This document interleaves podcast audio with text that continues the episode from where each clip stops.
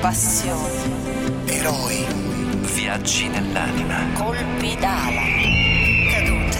E risalite, donne coraggiose, emozioni. superare i limiti, Il falco e il gabbiano di Enrico Ruggeri. La notte del primo giugno 2019 il Liverpool, quella finale contro il Tottenham, l'avesse persa, noi saremmo qui a raccontarvi una storia diversa. Io dovrei cominciare a dirvi le gesta di un perdente di successo perché così si diceva di lui. E invece quella partita non particolarmente spettacolare, eh, anche perché la posta in palio era ricca, quindi in questi casi le, le squadre sono un po' contratte e poi ci eravamo anche abituati bene con una Champions piena di risultati emozionanti e, e quindi forse pensavamo anche a che la finale sarebbe stata così. Comunque l'hanno spuntata i giocatori in maglia rossa, i Reds, il Liverpool, sesta Coppa dei Campioni della loro storia. Un anno dopo quel suicidio sportivo che fu Kiev, finale di Champions che il Liverpool aveva perso anche per colpa di un portiere che proprio il protagonista della nostra storia aveva eh, scelto, portiere che mh, fece una prestazione disastrosa. Ma comunque quello che poteva essere un perdente di successo e invece diventa un vincente perché il mondo è così e il mondo del calcio in particolare è il nostro personaggio di oggi. Ma noi vi racconteremo l'uomo vi racconteremo la parte eh, più interessante di questo personaggio che ormai viene considerato uno dei più carismatici forse il più carismatico del calcio attuale. Pronto ad andare Milner, primo palo, poi il tocco di Van Dijk, poi forse con un braccio Vertonghen, Origi! Origi! Se la porta a casa, 2-0! Il Liverpool vince la Coppa Campioni 2019, la Champions League e si iscrive per la sesta volta nell'Albo d'Oro.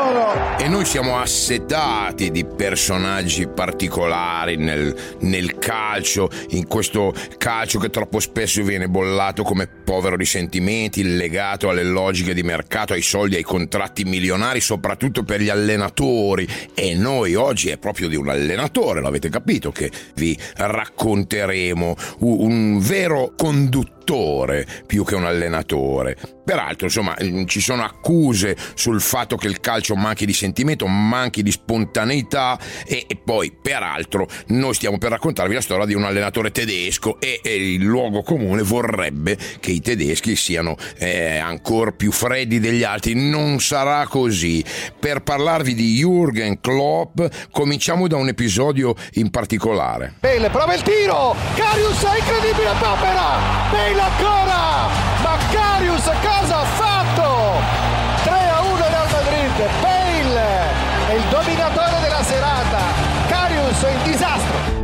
L'anno precedente al trionfo, 26 maggio 2018, Kiev, finale di Champions League tra Real Madrid e Liverpool. E la partita è condizionata da tre episodi principali. Il primo è che un signore del Real Madrid, che si chiama Sergio Ramos, abbatte Salah, l'uomo che ha trascinato i Reds in finale, insomma è il più forte giocatore del Liverpool, lo abbatte, lo rende inutilizzabile, addirittura Salah perderà anche il mondiale per colpa di Sergio Ramos. E poi ci sono altri due episodi e tutti e due sono riconducibili al portiere del eh, Liverpool, Loris Karius, due papere nella stessa partita, nella stessa finale e la coppa va al Real Madrid. Karius e Klopp, entrambi tedeschi, sono cresciuti entrambi in epoche diverse nella stessa squadra, il Mainz, insomma tra loro c'era un legame speciale diverso da quello che l'allenatore ha costruito con gli altri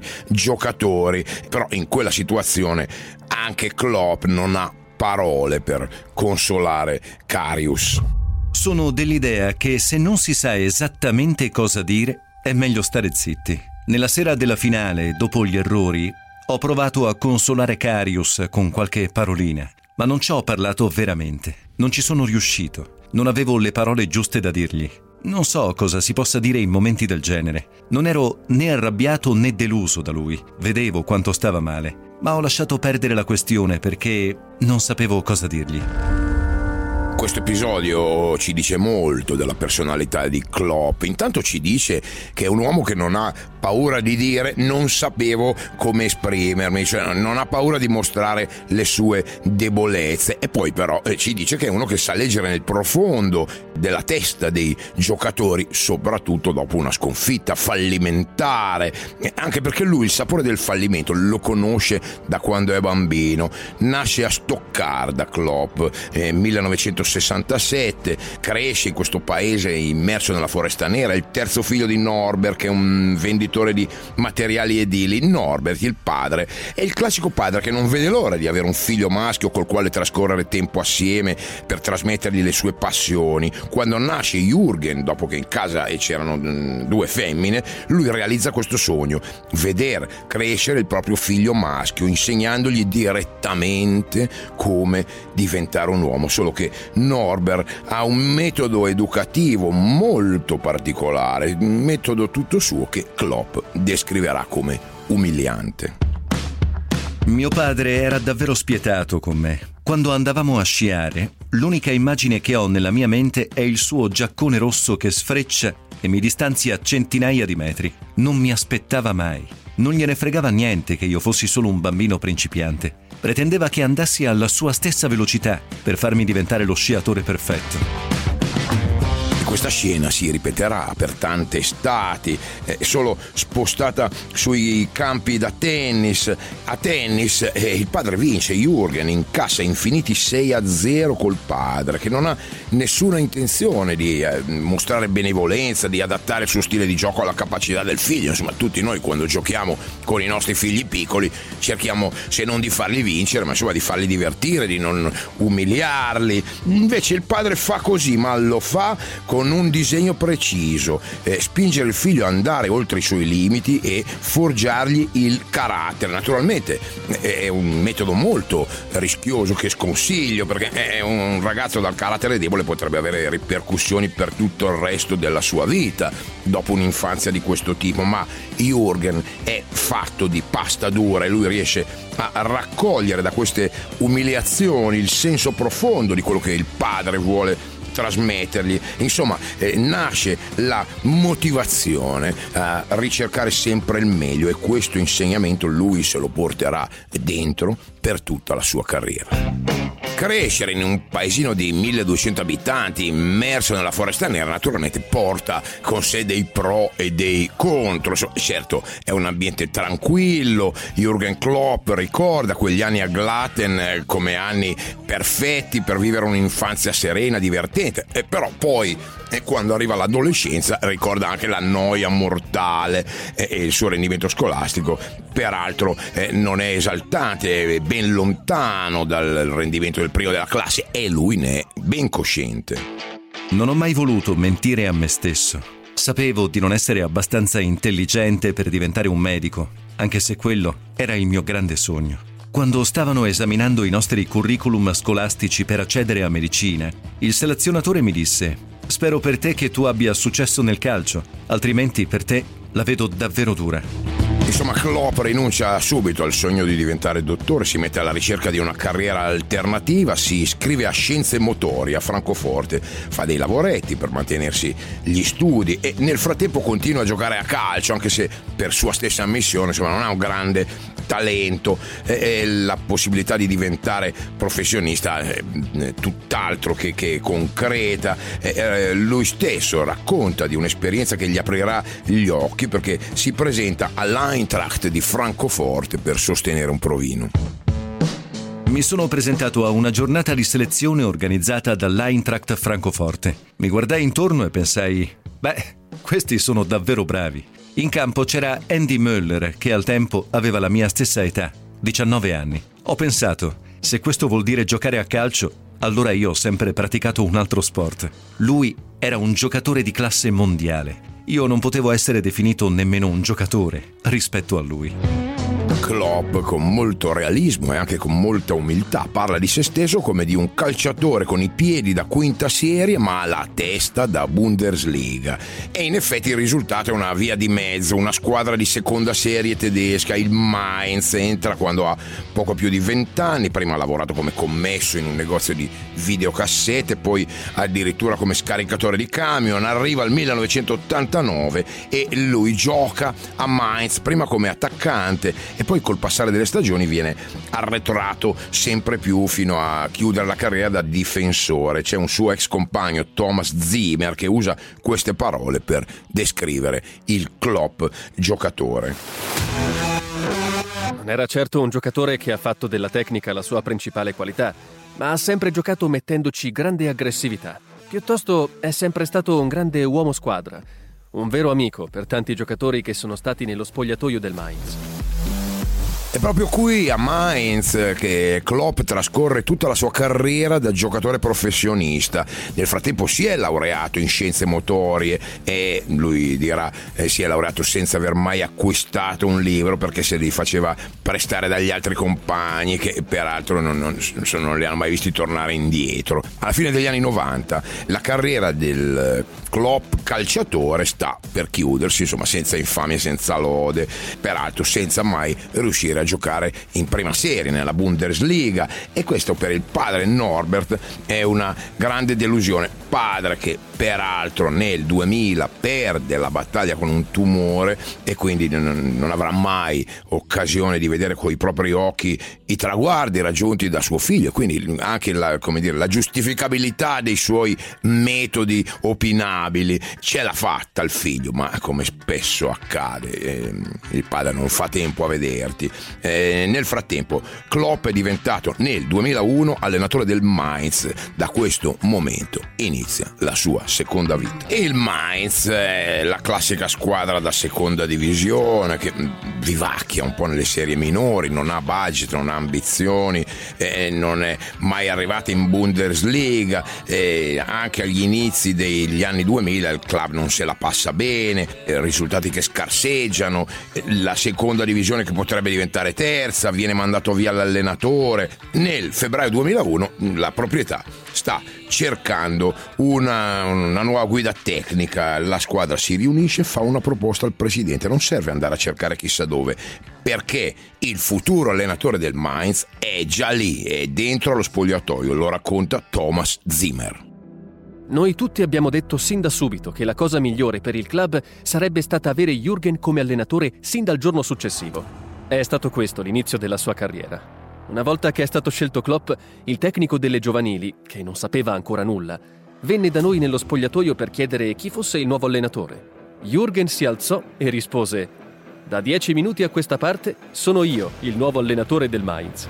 E i compagni di squadra hanno capito che Klopp come calciatore non era granché ma come allenatore è un predestinato, imposta l'allenamento in modo moderno, propone nuove idee che non si erano mai viste nel centro sportivo del Mainz, e però eh, quelle idee in Klopp erano già nate quando era ancora un calciatore perché era uno eh, al quale piaceva fermarsi a parlare di tattica col suo allenatore che allora era Wolfgang Frank, forse il suo vero padre calcistico, l'uomo che gli aveva trasmesso la passione per l'allenamento che l'aveva ispirato, eh, l'aveva portato a diventare un tecnico. Insomma, all'improvviso, quasi inaspettatamente, Jürgen Klopp diventa eh, l'allenatore di quelli che fino a qualche minuto prima erano semplicemente i suoi compagni di squadra. E, e però non ha difficoltà a entrare in sintonia con loro, li conosce già da anni, li sa motivare, eh, fa tirar fuori a loro il meglio delle loro possibilità. Con l'arrivo di Klopp in panchina il Mainz cambia marcia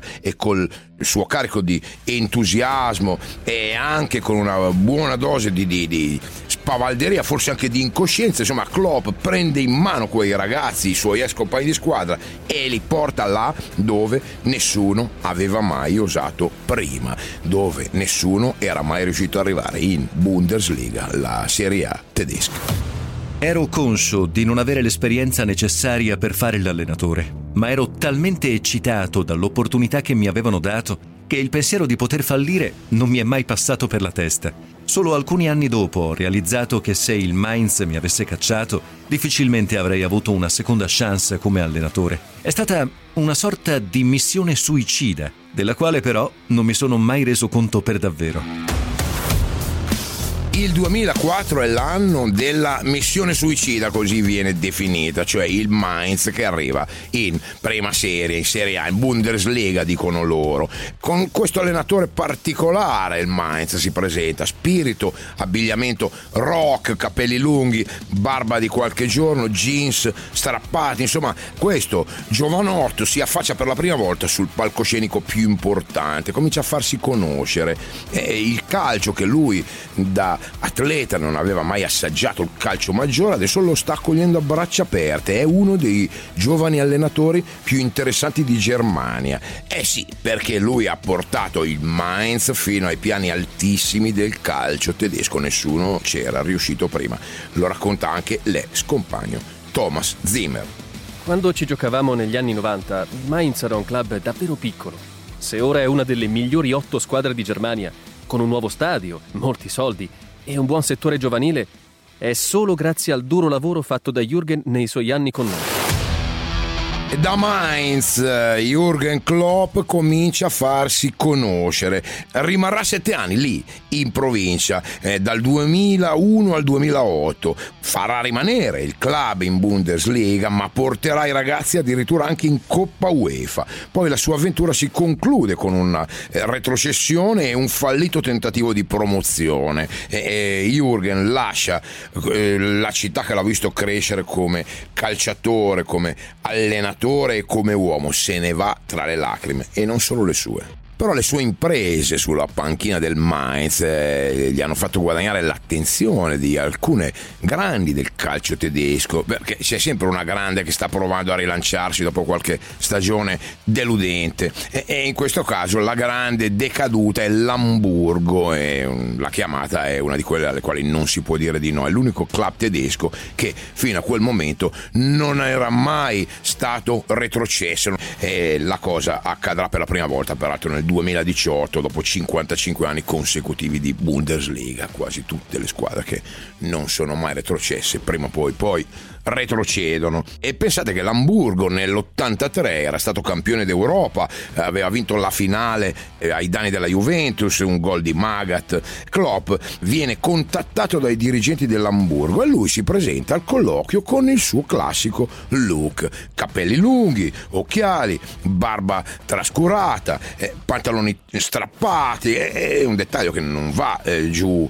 alla dirigenza e anche al suo potenziale nuovo datore di lavoro che scarta eh, Klopp e si affida a Martin Jol, allenatore olandese molto più conformista rispetto a Jürgen il rocchettaro Comunque, per Klopp il rifiuto dell'Hamburgo eh, diventa forse un colpo di fortuna perché viene ingaggiato dai gialloneri del Borussia Dortmund, altra grande nobile decaduta dopo i trionfi degli anni 90. Loro eh, sono eh, caduti in una profonda crisi tecnica economica e da parecchie stagioni sono, sono, stanno vivacchiando, diciamo così, nei bassi fondi della classifica. Bene, Klopp diventa allenatore del Dortmund a maggio del 2008, da cui in poi la sua carriera e la sua vita spiccheranno definitivamente il volo.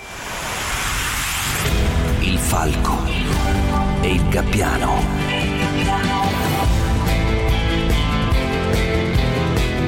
Stiamo raccontando la storia di un uomo molto carismatico, di uno dei grandi allenatori del calcio moderno, è uno che piace, piace agli altri, viene chiamato anche per fare pubblicità, insomma è un grande personaggio. Stiamo raccontando Jürgen Klopp, l'allenatore tedesco che finalmente è diventato campione d'Europa alla guida del Liverpool, abbiamo raccontato della sua infanzia trascorsa in un paesino della Foresta Nera, eh, di questa educazione particolare basata sull'umiliazione sportiva che gli ha impartito il padre Norbert, padre che peraltro purtroppo muore un attimo prima di vedere suo figlio togliersi le prime grandi soddisfazioni come allenatore in Bundesliga. Eh, Jürgen è passato dal campo alla panchina, però la sua carriera ha cambiato passo nel 2008 perché è stato scelto per guidare una grande, nobile, decaduta del calcio tedesco, il Borussia Dortmund, e qui Klopp trova una squadra perfetta per mettere in atto il suo stile di gioco preferito, quello che diventerà il suo marchio di fabbrica, eh, lo chiamano il Gegenpressing. Il miglior momento per recuperare il pallone è quando lo si è appena perso. In quell'esatto istante in cui l'avversario si sta ancora guardando intorno per capire a chi passare la palla, lui, in quel momento ha ancora gli occhi lontani dalla partita. La sua visione è annebbiata per l'energia spesa in un tackle. Tutto questo lo rende molto più vulnerabile. Eh già, Prima si recupera il pallone, più è facile creare occasioni da rete, attaccare la porta avversaria. Niente di rivoluzionario, naturalmente. Il principio del recupero palla rapido e aggressivo lo avevamo già visto, non so, nell'Olanda degli anni 70, quella di Cruyff. Eh, eh, Klopp è un uomo attento, duttile, eh, attinge a piene mani da quella scuola, vuole rendere le sue squadre più aggressive, vuole renderle letali rispetto a qualunque avversario e l'ambiente nel quale si trova a lavorare lì a Dortmund fa il caso suo, sono lontani gli anni del Borussia che si permetteva giocatori top player come Summer, come Paolo Sosa, lui deve fare di necessità virtù, deve sfruttare i prodotti del vivaio, sono ragazzi giovani che hanno voglia di emergere. E Klopp non poteva sperare di meglio, il suo modo di intendere il calcio prevede movimento, grande movimento, corse continue da una parte all'altra del capo per recuperare il pallone pallone il prima possibile e, è quello è il principio del gegenpressing e per fare questo ha bisogno di gente svelta, fisicamente prestante, ambiziosa, eh, che ha voglia di allenarsi, che ha voglia di soffrire. Insomma, nei giovani del Borussia lui trova tutto questo e può esprimere la sua idea di calcio che mette prima di ogni altra cosa agonismo e spettacolo. Non so quantificare quante partite abbia visto nella mia vita. A volte ce ne sono alcune talmente noiose che mi addormento ancora prima che finiscano. E mi viene da pensare, ma come fanno a sopportare l'idea che 20, 40, 60, 80 mila persone guardino una partita noiosa? Questo non lo accetto. Voglio che le mie squadre siano diverse. Voglio che i miei giocatori si divertano quando scendono in campo e che facciano divertire i nostri tifosi. Il Borussia inizia un nuovo ciclo che lo riporterà in alto sotto la guida di Jürgen Klopp.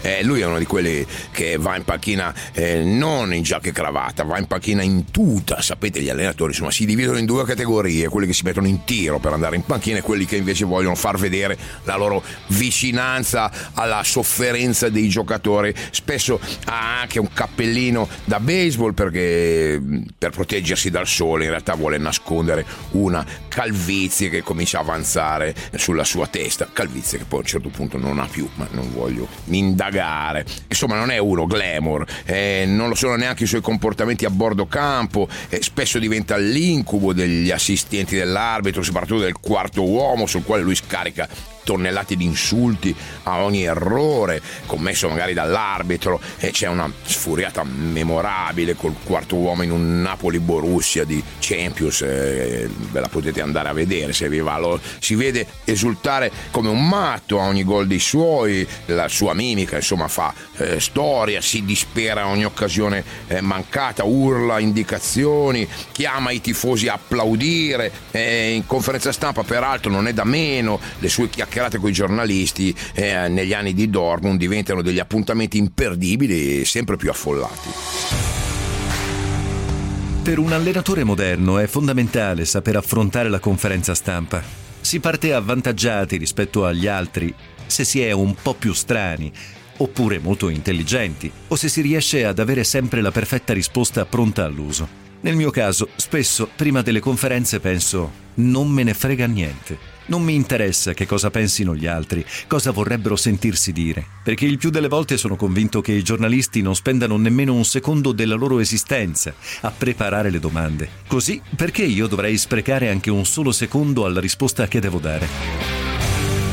Solitamente quelli come Klopp nel calcio moderno hanno vita breve perché non è facile tenere alta l'attenzione all'interno di uno spogliatoio e, e portare a casa anche dei risultati. E invece a Dortmund le due cose vanno di pari passo. Insomma, lui si costruisce un personaggio e, nel frattempo la squadra sul campo vince. Giocatori giovani ma di grandi qualità. Eh, alcuni nomi Goetze, Lewandowski, Hummels, il Borussia nel 2011, nel 2000 2012 eh, riesce nell'impresa di spezzare il dominio del colosso Bayern Monaco, squadra con un budget infinitamente superiore ai ragazzi del Dortmund, alla squadra del Dortmund. Eppure Klopp vince due campionati di fila, due trionfi non casuali, trionfi frutto di lavoro, di sintonia nello spogliatoio e solo uno come lui poteva riuscire in questo miracolo. Insomma, se a Mainz Klopp era riuscito a fare imprese straordinarie insomma, per il Mainz, qui a Dortmund è diventato una specie di divinità. Dopo i due campionati vinti, nel 2013 arriva addirittura la possibilità di portarsi a casa la Champions League che manca a Dortmund da vent'anni. Lui arriva alla finale di Wembley dopo aver superato un girone di ferro con Manchester City, Ajax e Real Madrid. Dopo aver ritrovato in semifinale il Real Madrid battendolo 4-1. Eh, all'ultimo atto c'è la partita più difficile, si gioca contro i rivali storici storici del Bayern. Riberi di tacco, Robben in area, Robben! Arjen Robben trova il gol che probabilmente manda in paradiso il Bayern Monaco in un colpo solo. Regala la coppa al Bayern. Ma finisce qui. Il Bayern Monaco trionfa Wembley, vince la sua quinta Coppa dei Campioni. Questo gol a un minuto dalla fine spegne il sogno di Klopp e di un popolo intero, eh, il sogno di portare di nuovo a Dortmund la, la Coppa con le orecchie, il, la, la, Champions League, la sconfitta però non macchia il lavoro straordinario fatto da Klopp a Dortmund, ma segna la fine di un ciclo, eh, andrà avanti altre due stagioni, poi un addio anche stavolta tra le lacrime nel 2015, è lui che se ne va dopo una stagione difficile, vissuta addirittura nelle ultime posizioni della classifica, rimediata con uno straordinario recupero nella seconda parte del campionato, insomma lascia il Borussia qualificato all'Europa League, però rimane senza squadra, ma uno come Jürgen Klopp non può stare fermo per molto tempo, è già pronta una nuova avventura. Le coppe e le medaglie, una volta vinte, vengono chiuse in qualche bacheca nella sede del club. Ci si dimentica presto di chi le ha vinte e dove sono state vinte. Quello che è davvero importante non è il trofeo, ma il momento stesso in cui stai giocando per vincerlo, il ricordo che porterai dentro di quel momento. Il senso è tutto racchiuso qui, nell'esperienza. Il falco e il gabbiano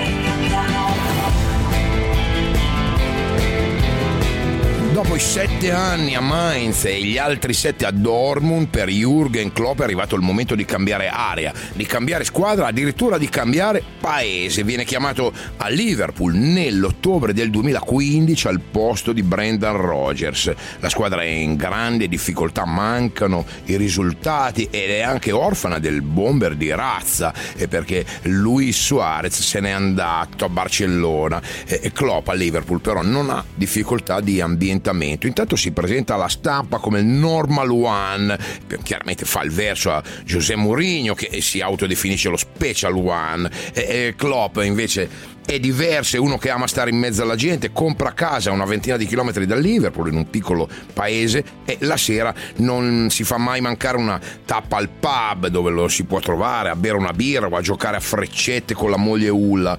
Insomma, anche questo significa essere un normal one, una persona semplice, uno che vive le gioie e i dolori di tutti i giorni, anche se sta eh, appartenendo a un paradiso dorato, quello dei calciatori e degli allenatori.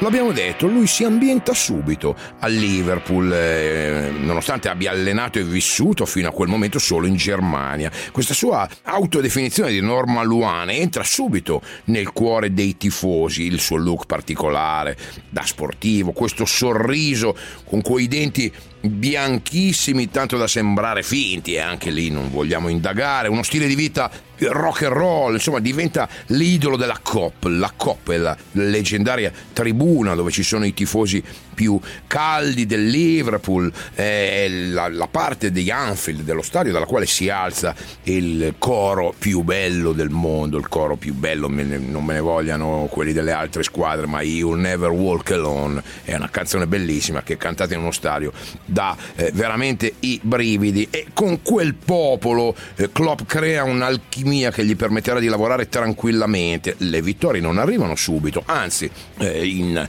Europa League lui fa eh, molta strada, perde in finale col Siviglia e poi c'è quella famosa notte di Kiev dalla quale abbiamo iniziato il nostro racconto con gli errori di Carius con la vittoria del Real Madrid. Insomma fino alla notte del primo giugno 2019 Klopp è un grande allenatore che però eh, manca sempre l'aggancio con la storia. E poi quella notte tutto cambia per sempre. Attenzione che Manè è partito alle spalle della difesa, entra in area di rigore, prova a girarsi subito, aspetta l'arrivo di Firmino, c'è un contatto con il braccio, calcio di rigore, clamoroso, 26 secondi, calcio di rigore per il Liverpool.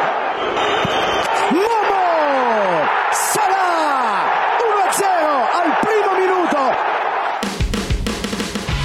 L'arbitro fischia il calcio di rigore per il Liverpool dopo 30 secondi di gioco e non sembra crederci neanche lui, neanche Klopp. Salah segna, il Liverpool è in vantaggio per 1-0 e in quella finale, in quello stadio particolare, il Vanda Metropolitano di Madrid, lo stadio dell'Atletico, non sarà una classica partita spettacolo. Poi eh, quasi alla chiusura il Liverpool segna il 2-0 con Origi e diventa campione d'Europa per la sesta volta nella sua storia. Per Klopp è arrivato finalmente il momento di godersi il vero sapore della vittoria, quello della Champions League. Eh, lui l'aveva sfiorato, l'abbiamo detto un paio di volte, ma non era mai riuscito a sollevarla in cielo. La notte del primo giugno lui rimane il normal one, ma una coppa in più, la più importante nella sua bacheca e poi si toglie di dosso per sempre quell'etichetta di eterno secondo che stava eh, cominciando a diventare il suo tormento, la sua croce.